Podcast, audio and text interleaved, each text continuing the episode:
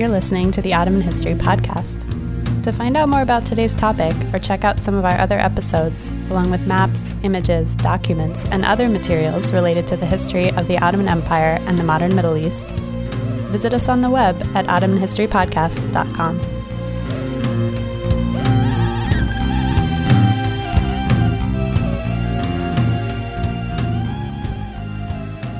Hello and welcome to another episode of Ottoman History Podcast. I'm Chris Gratien. Today on the program, we're taking a broad approach to the history of the modern Middle East. Uh, a lot of our episodes are kind of more focusing on smaller topics, articles or monographs by academic historians. In contrast, today's episode is an interview with an author who, of course, has published a lot of research and has recently published a uh, survey of the history of the modern Middle East. The book is entitled A History of the Modern Middle East Rulers, Rebels, and Rogues. That's out this spring, 2016, from Stanford University Press. And the author is Betty Anderson. Betty, welcome to the program. Thank you very much. Betty Anderson is Associate Professor of History at Boston University. She's author of a number of works, including Nationalist Voices in Jordan, The Street and the State, that's 2005, and The American University of Beirut, Arab Nationalism, and Liberal Education. So, Betty, your survey, Rulers, Rebels, and Rogues, takes a broad look at the making of the modern Middle East, beginning with the early modern Ottoman and Safavid states and coming all the way up to the 21st century. So, it's really an expansive periodization, and it, I think, highlights the deep historical origins of many aspects that have defined life and politics in the past century, the modern Middle East as more conventionally understood. So, I want to start our conversation sort of where you start off, right in the introduction to the textbook. Uh, you kind of situate the long history of the modern Middle East in this past uh, roughly a decade of upheaval and protests uh, and revolutions, part of what we would call the Arab Spring, as well as protests in Turkey and other parts of the Middle East. Rulers, Rebels, and Rogues was clearly inspired by the recent and rapid changes going on in the region, uh, and in this way provides a much needed update to prior textbook narratives. A lot of people are familiar with the William Cleveland textbook. I'll start by asking you what is for you what is the recurring theme or refrain or spirit that drives the narrative of your new overview of the history of the modern Middle East? Well, as you said, I do take the, the most recent events when many people were out in the streets, many people were striking against factories, mm-hmm. many people were on Facebook or on Twitter uh, protesting against the economic situation or the political situation that they were facing and looked back to how can we broaden out the narrative that usually appears in textbooks like the william cleveland textbook from not merely the rulers not right. mere, merely the political leadership but also the the rebels and the rogues, the the people that don't usually show up in textbooks, but who have also been actors in history have been moving history forward, have been demanding change of their governments for centuries. Right. So providing sort of a grounding in the political events of the region, but always with the the implicit view towards uh, the reaction. Uh, of people on the streets, say to state uh, or non-state uh, developments, uh, and sort of thinking about the history of the region, not just as a set of empires and, and nation states, but rather peoples, communities, movements, political parties, and whatnot. And I would say also it's looking at issues like legitimacy and authority and religion and gender and seeing how those are actors when when mm-hmm. a government was legitimate when a government needed a certain type of authority in order to gain that legitimacy. And certainly this was something that was missing in earlier iterations of modern Middle East textbooks because a lot of this is coming out of research that's happened in the past decades. Even as, as these have been incorporated into some textbooks, it's always like, and gender too, and environment mm. too. And all these different themes also are part of this story. But I guess what you're trying to do is really forefront those things and show how they're not just an aspect of processes, but rather, for example, with the question of gender, how gender shapes the outcome of political events and not just how let's say politics influences understandings exactly. of gender. And not to think of these issues as sitting in a blue box on the side of the page. Exactly. That can be part of the main narrative.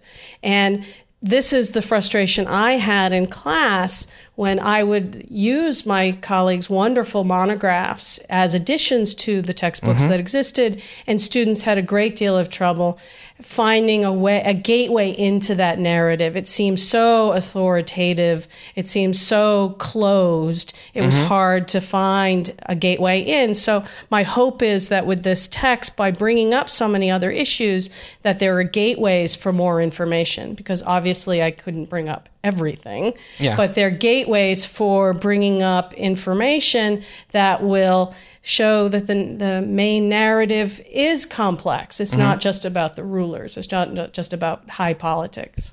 And later on in our conversation, we'll sort of peer into some of those gateways that you open up at various different parts of the text. But first, let's introduce sort of the, fr- the broad framing of the text.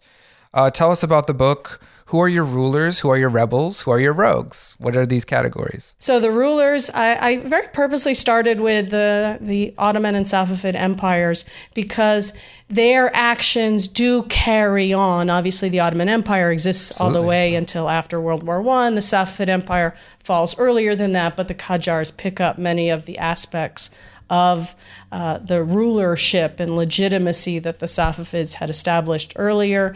And wanted to look at not just the sultans and the shahs at that time, but to see how they wrote their own narratives of legitimacy of their ancestors, how they helped create new kinds of players, like with the Shi'i hierarchy and the Safavid Empire, to not just have the sultans and the shahs, but to go back to that time and set the stage for the later period when we do have a lot of different political actors to get an idea of how the Ottoman sultans gained power and were able to hold it mm-hmm. for so many centuries.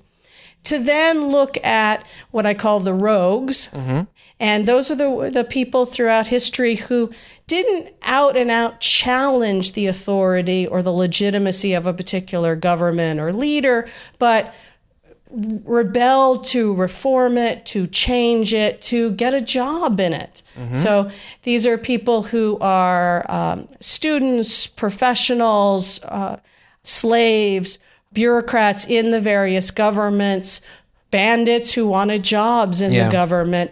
And these are people who did alter some aspects of governance, even as they didn't overthrow it completely. So these are marginalized people, what someone calls subaltern actors, but acting in a way that shows their own agency and their own uh, ability to transform uh, state and society within uh, particular context. And absolutely, they're marginalized in some ways because they don't have political power. They're yeah. they're junior bureaucrats, so they're they're not exactly marginalized in one way, but they're they're struggling to say.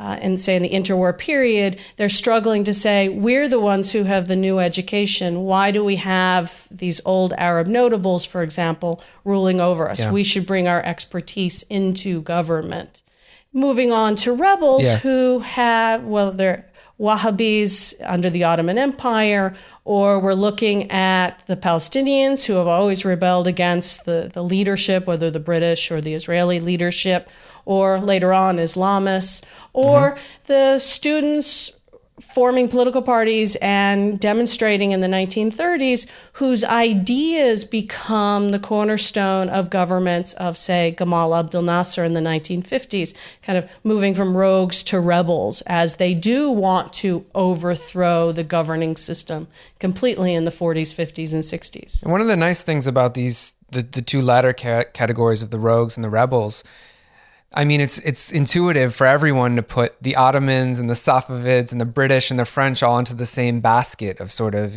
imperial rulers, right? That's that makes perfect sense. But in constructing these uh, categories of the rebels or the rogues, you're actually bringing together a lot of groups that all aren't always put in the same sentence, always aren't always cast in the same role in the broad historical narrative. And I wanted to be able to have a book that wasn't just telling what happened, obviously, but a, a org- an organizing structure that would allow me to go from the founding of the Ottoman and Safavid empires to the present day. Yeah. And that becomes difficult when you're only looking at political structures because right. those do change pretty dramatically. But if you're looking at the relationship between rulers and the people they are ruling, that is a way, regardless of what yeah. the governing system is, that that carried the narrative through up until the present day. Right, you can kind of see the relationship between the Minister of Education in Mandate Iraq and, in Lebanon or the 18th century Ottoman bureaucrat if we focus on this uh, relationship and the dialogue between uh, the state and both its uh, employees, its agents, uh, and its subjects. And the people who are pushing yeah. against those, whether exactly. to overthrow it or to push for jobs or for change in some fashion.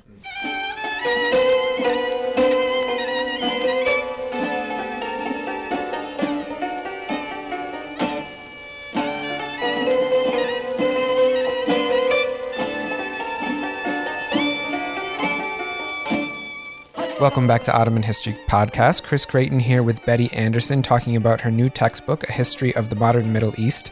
I want to remind our listeners that they can check out our website, OttomanHistoryPodcast.com, where they'll find a link to the textbook on the Stanford University Press website so that they can find out more and potentially even obtain a copy of this great new work.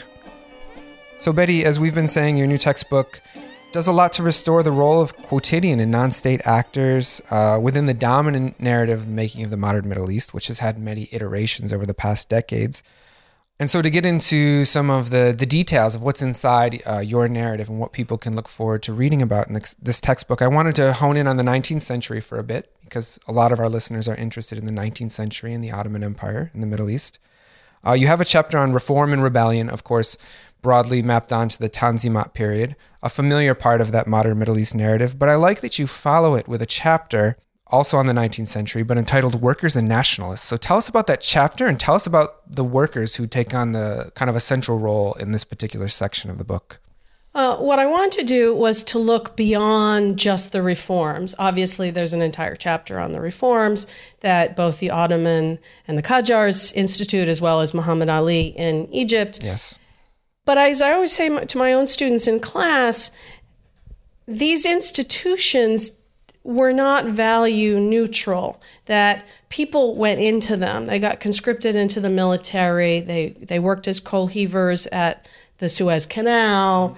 The largest employer in the late 19th century in Egypt was Egyptian State Railways. People were in new kinds of schools. They were dressing in entirely different ways, walking down the street, presenting themselves as someone who had just gone through an Ottoman school or a missionary school. And so, what I wanted to get into in a couple of chapters was that the people brought into those institutions made those institutions their own and demanded more of them, demanded yeah. more jobs. They demanded rights as workers. They demanded that the schools expand so that more people can go to them. They mm-hmm. demanded that there would be better better rights as peasants on the land. And so I really wanted to spend and I actually spend close to two chapters looking at how people uh, used the new institutions, mm-hmm. that they were certainly not used just the way the Ottomans or Muhammad Ali designed them to be. And so, in, in this context, there are maybe a couple ways of, of doing that. Uh, one, of course, is the long-standing tradition of petitions, sort of in the early modern empires, citizens petitioning somehow. And this this really grows a lot in the 19th century. Uh, the state. Uh, another, of course, is to rebel or strike if, if we're talking about workers in, in various ways. Um, could you give some examples of some of the cases that you highlight in the book? Yeah, so what I look at for the 19th century is the worker, you know, as I just said, the coal heavers and the Suez Canal or the cabbie drivers in Egypt, the textile weavers in Damascus that many of my colleagues mm-hmm. have written about, because I'm using the monographs that others have written about and the research that they've con- conducted, is to see that you can't go into these institutions and be the ex- exact same person, have the exact yeah. same identity. That people, as as my colleagues have written about, people were now starting to break away from the apprentice system in textile weaving, yeah. and not seeing this personal relationship between the master and they as the journeyman weavers, that they were starting to see themselves horizontally as a set of workers who have complaints. Mm-hmm.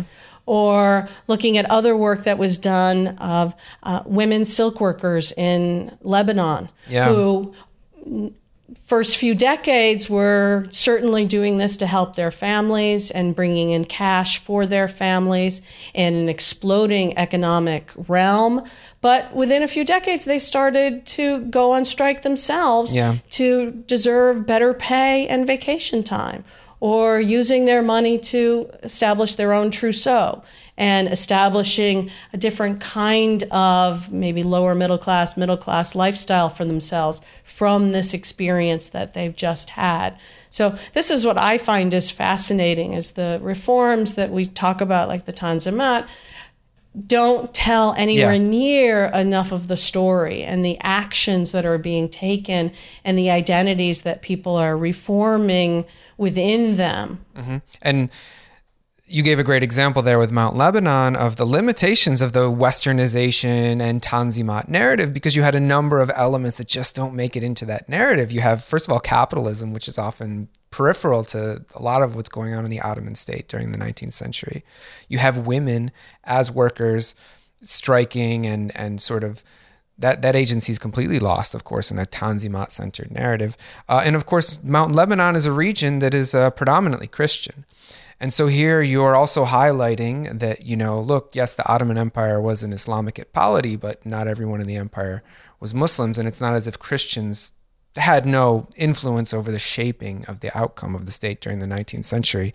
It's really great to see the research, uh, I guess, the case of Mount Lebanon, the work of Akram Khater, for example, making its way into this dominant narrative of the history of the modern Middle East in a, in a way that it really wasn't there a, a few decades ago. And that's why I say in the introduction that I, I really wanted to bring in these monographs that I had used in class and had been frustrated that I couldn't find, the students couldn't find gateways into that closed narrative of politics. And to really think about what happens when you are in these institutions. It comes from my own work with the American University of Beirut, yeah. where students uh, very quickly, 1882, the Darwin protests. 1899, the first student magazine is published. And over the next 60 years or so, there's something like 65 magazines where students articulated who they wanted to become as a result of their education. They also protested against the administration when they felt the administration wasn't fulfilling. Mm yeah. American liberal education. So I also took my own research and my own thinking of this relationship between rulers and ruled as I was putting together the thesis of the book. And we will try to maybe mine the, the bibliography or use some of our own resources here to also provide a reading list on our page on the on the history of the modern Middle East. I think it's a great uh, oppor- a great venue. This podcast is a great venue to sort of bring that um, to our audience and, and get those you know bibliographies out there. So, another thing I want to ask you about is uh, the First World War. For a long time, uh, the First World War has been seen as uh, formative and transformative in the history of the modern Middle East, but how we think about it is constantly changing. Uh, in the past years, especially, the First World War has received a lot of scholarly attention, especially going beyond just uh, the politics and, and, and, battles, but really looking at life uh, and, and movements uh, in the Ottoman Empire and Iran and Egypt during the years of the First World War. Uh, I myself am trying to devise a class on the First World War and how it shaped the Middle East. So I'm wondering if you could tell us just a little bit about how, in your book, uh, the First World War period plays a role in sort of making the, the post war uh, Middle East that we know today. I, I, actually gave a talk at Boston University sometime in the spring on the 100th anniversary of the Sykes Picot agreement Right. and what is that legacy and i said at the time in large measure because of what i've just written that we focus so much on the sykes-picot agreement the mm-hmm. balfour declaration the documents that divided up the, the middle east and created Yeah. the states that we know today that again similar to what i just said for the 19th century we forget what people then did with these institutions, what did with these boundaries. And so that's as I move into the interwar period. What I was really fascinated with in the more immediate term was what happened in the two and three years right after World War One, and then again what happened right after World War Two. These moments when there's something of a political vacuum. The Ottoman Empire after World War One does still exist, but it doesn't have much in the way of institutional structures. Local institutions t- filled in the gap. Yeah. But to see who protested, you know, we have rebellions in Iraq and Palestine and Egypt right at the end of the war that the British and the French put down, and, and Syria. Uh, who who protested and often what was fascinating to me was the groups that often protested in a case like Iraq were those who had lost out in the late Ottoman Empire. The late Yeah. Ottoman Empire empowered many people, empowered Absolutely. Arab notables, large landowners, big merchants who had now the right to own property. They're, they are now large landed estates that they control, that they now have political power that their patron client networks can wield at the local level. These are not the people that protested in 1918, 1919, 1920 in places like Iraq. It's the Shi'i clerics who had been more marginalized by the late Ottoman Empire. It was uh, landowners who feared that they would lose their land. It was Ottoman bureaucrat, local Ottoman bureaucrats who felt that they were not going to get jobs in the new British administration. And to carry the Ottoman Empire into the post World War One period of time. Now, Yeah. Egypt is di- Egypt is different. It's a different configuration of people that are protesting in the 1919 revolution. But in the other Arab areas, it's really interesting to see that it's largely the people who had been left out who are starting to uh, protest in order to regain lost power or to take advantage of this power vacuum Right. to gain more, at least locally. And I guess this uh, emergent view, you know, sort of expanding the World War One period to include the 1920s, and I think it's valid in the Middle East, and also the view that you know the man, the British and French mandates in the Middle East, rather than necessarily being this total sea change, sort of an epilogue to the Ottoman Empire, kind of in some ways, con- a lot of con- continuing a lot of the themes that uh, emerged in the late Ottoman period. I think this is this is a valuable um, contribution to sort of shifting the narrative of these textbooks to reflect what's going on in the scholarship again.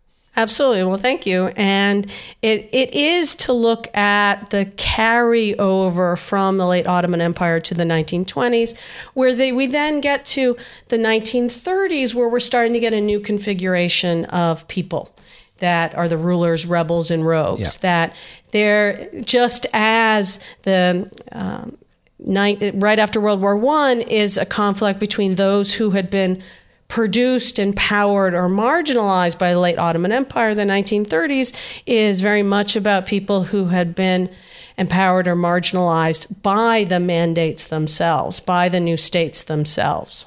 And we'll talk about that in just a bit. But first, we'll take another break for some music and come back with our interview with Betty Anderson about her new book, A History of the Modern Middle East Rulers, Rebels, and Rogues. Stay tuned.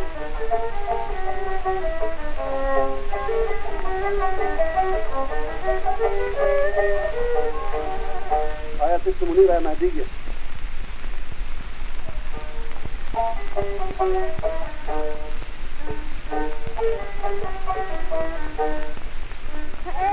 زماني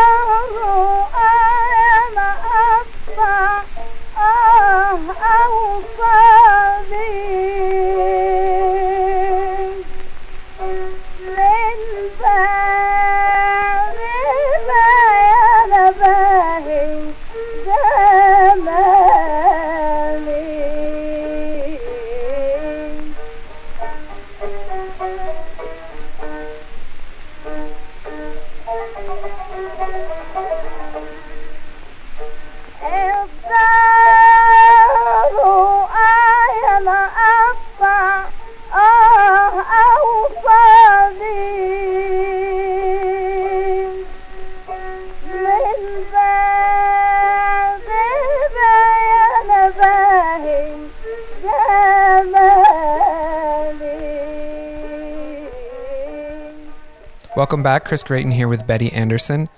We've just been talking about how your new textbook is uh, sort of incorporating the work, uh, the latest scholarly trends uh, of historians of the modern Middle East over the past decades. Uh, and I want to bring that um, conversation to really a period that I think is part of your specific scholarly expertise, which is, of course, the interwar period between the First World War and the Second World War. Uh, you've got a chapter in there on your rebels and rogues. So let's hear about it. Tell us about the rebels and rogues of the interwar period. Okay, so to do the transition from the late Ottoman and then this post World War One period, the people that are protesting, the people who are winning, the people who are getting the jobs in the new states, mm-hmm. uh, are the products of the Ottoman Empire.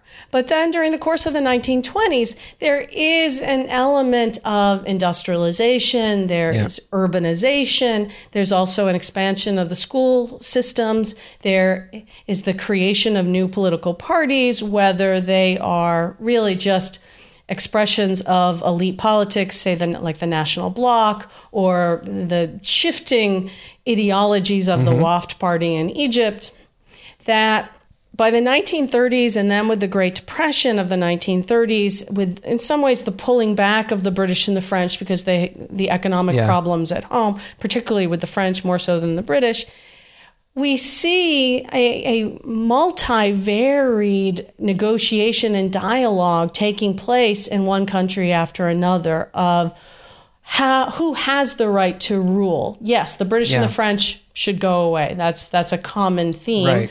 But should these old notables have the right to rule as the presidents and the ministers in these governments, are they really qualified anymore? Should we be thinking of the fact that we, as this young generation of students, of uh, professionals, are much better educated? So, uh, again, my colleagues have done this work where the national bloc was predominantly landed uh, notables, whereas the League of National Action, founded in the middle of the 1930s, was largely professionals, particularly of lawyers. So you're looking at a new generation coming to the fore, and they're joining the Wafd Party, they're joining the National Bloc, they're also forming the League of National Action, some of their own political parties. Mm-hmm. They're also forming militias in the streets. We also have the Muslim Brotherhood by this point. So, militias are actually part of the street demonstrations throughout yeah. the 1930s.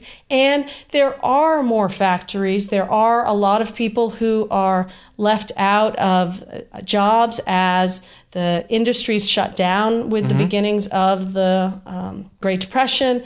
And so workers are out in the stri- streets. They're not necessarily organizing together, but they're putting pressure on their local governments as well as the British and the French ruling over those local governments. And they're articulating ideas about national local nationalism, Arab nationalism, land reform, socioeconomic change.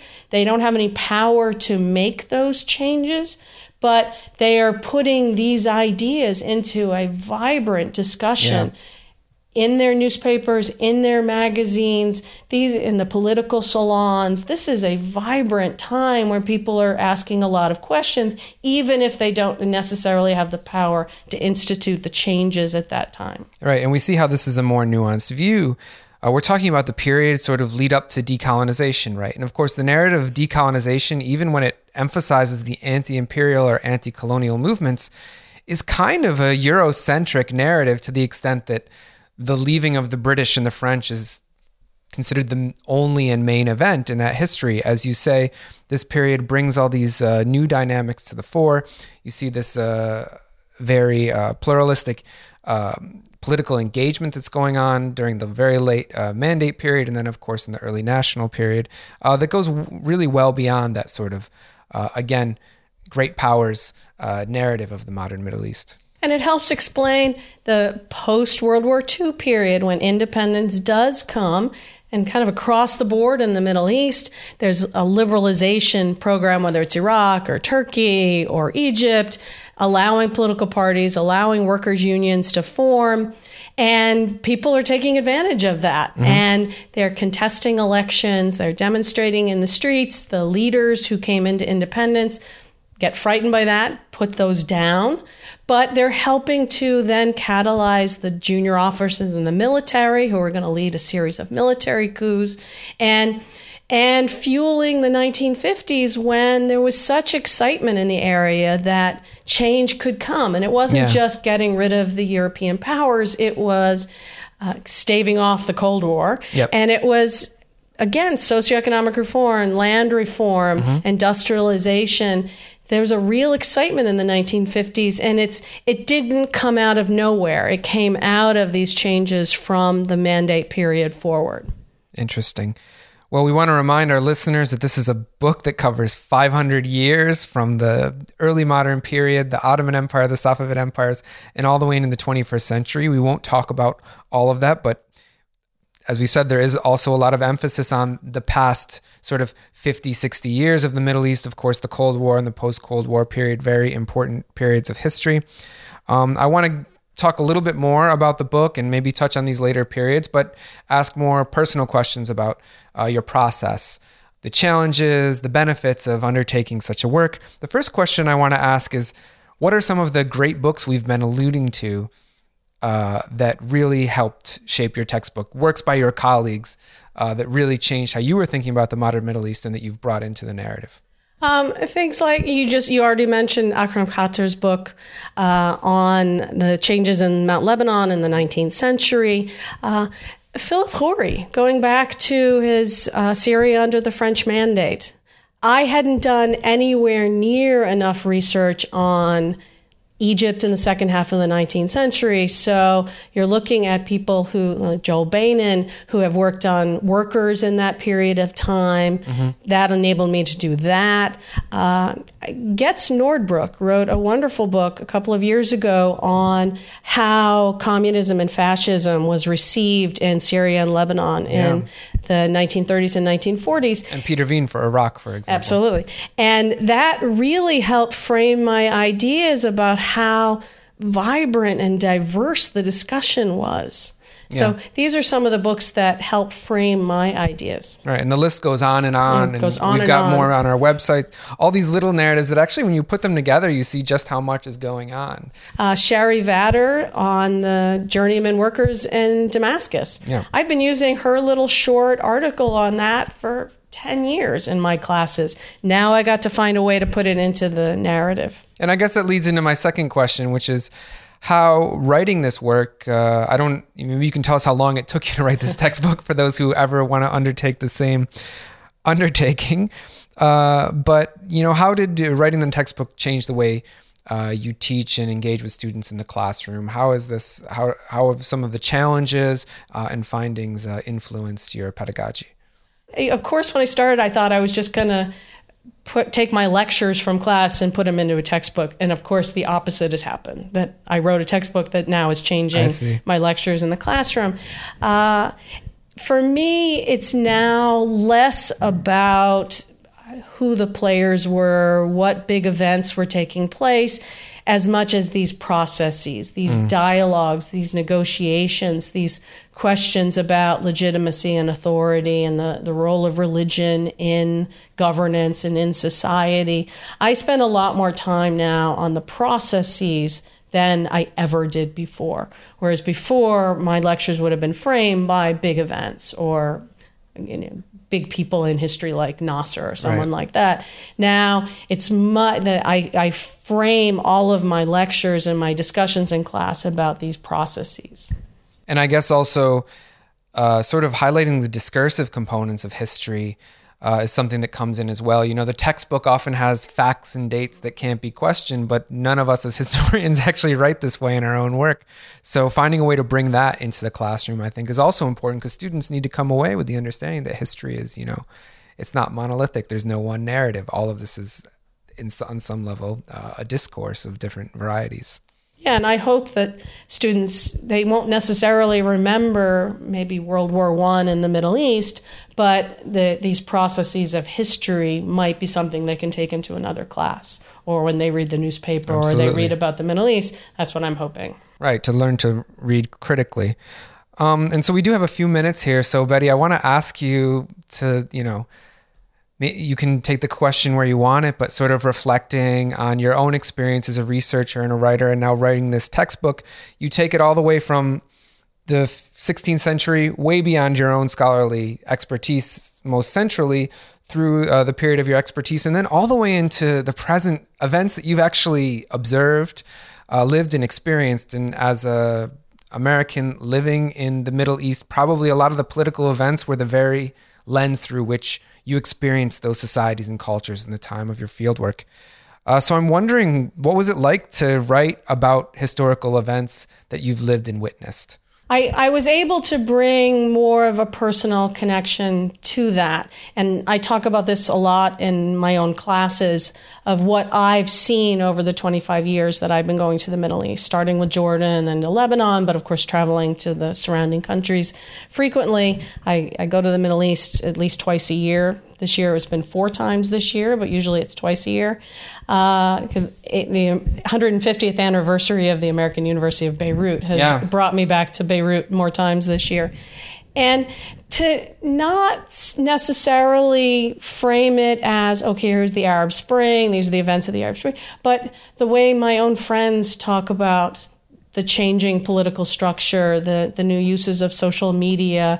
I'm currently starting a project with Fida Adely, who's at Georgetown, on the new social places in Amman and the you know the new public spaces that are for socializing in Amman, new and newly remade, and that comes from my own observations, my own trips there, and going to the cafes or the restaurants and seeing who's around me and observation. So I think probably the very end of the book has more of that because I can't divorce my own personal relationship right. with the Middle East from the events that have been taking place. And it's really a much smarter way of writing the textbook. You know, we kind of started our conversation by looking backwards at the history of the Middle East through that past decade uh, that we've all just experienced.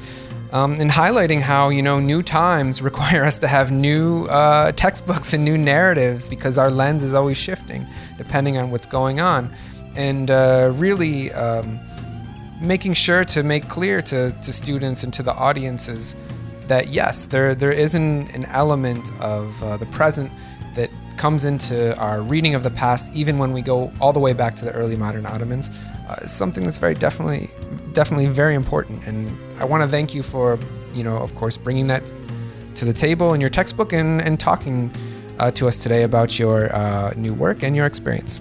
Oh, thank you very much. I've enjoyed this very much. It's been our pleasure. Now, I want to remind our listeners that they can check out our website, OttomanHistoryPodcast.com, for a link to the listing of A History of the Modern Middle East, Rulers, Rebels, and Rogues on Stanford University Press's website. That's also a space to leave comments and questions uh, and get in touch with our other listeners on Facebook, now over 25,000 following and commenting on our Facebook page. Please join us there to discuss and keep track of the latest content. Thanks for listening. That's all for this episode. Join us next time, and until then, take care.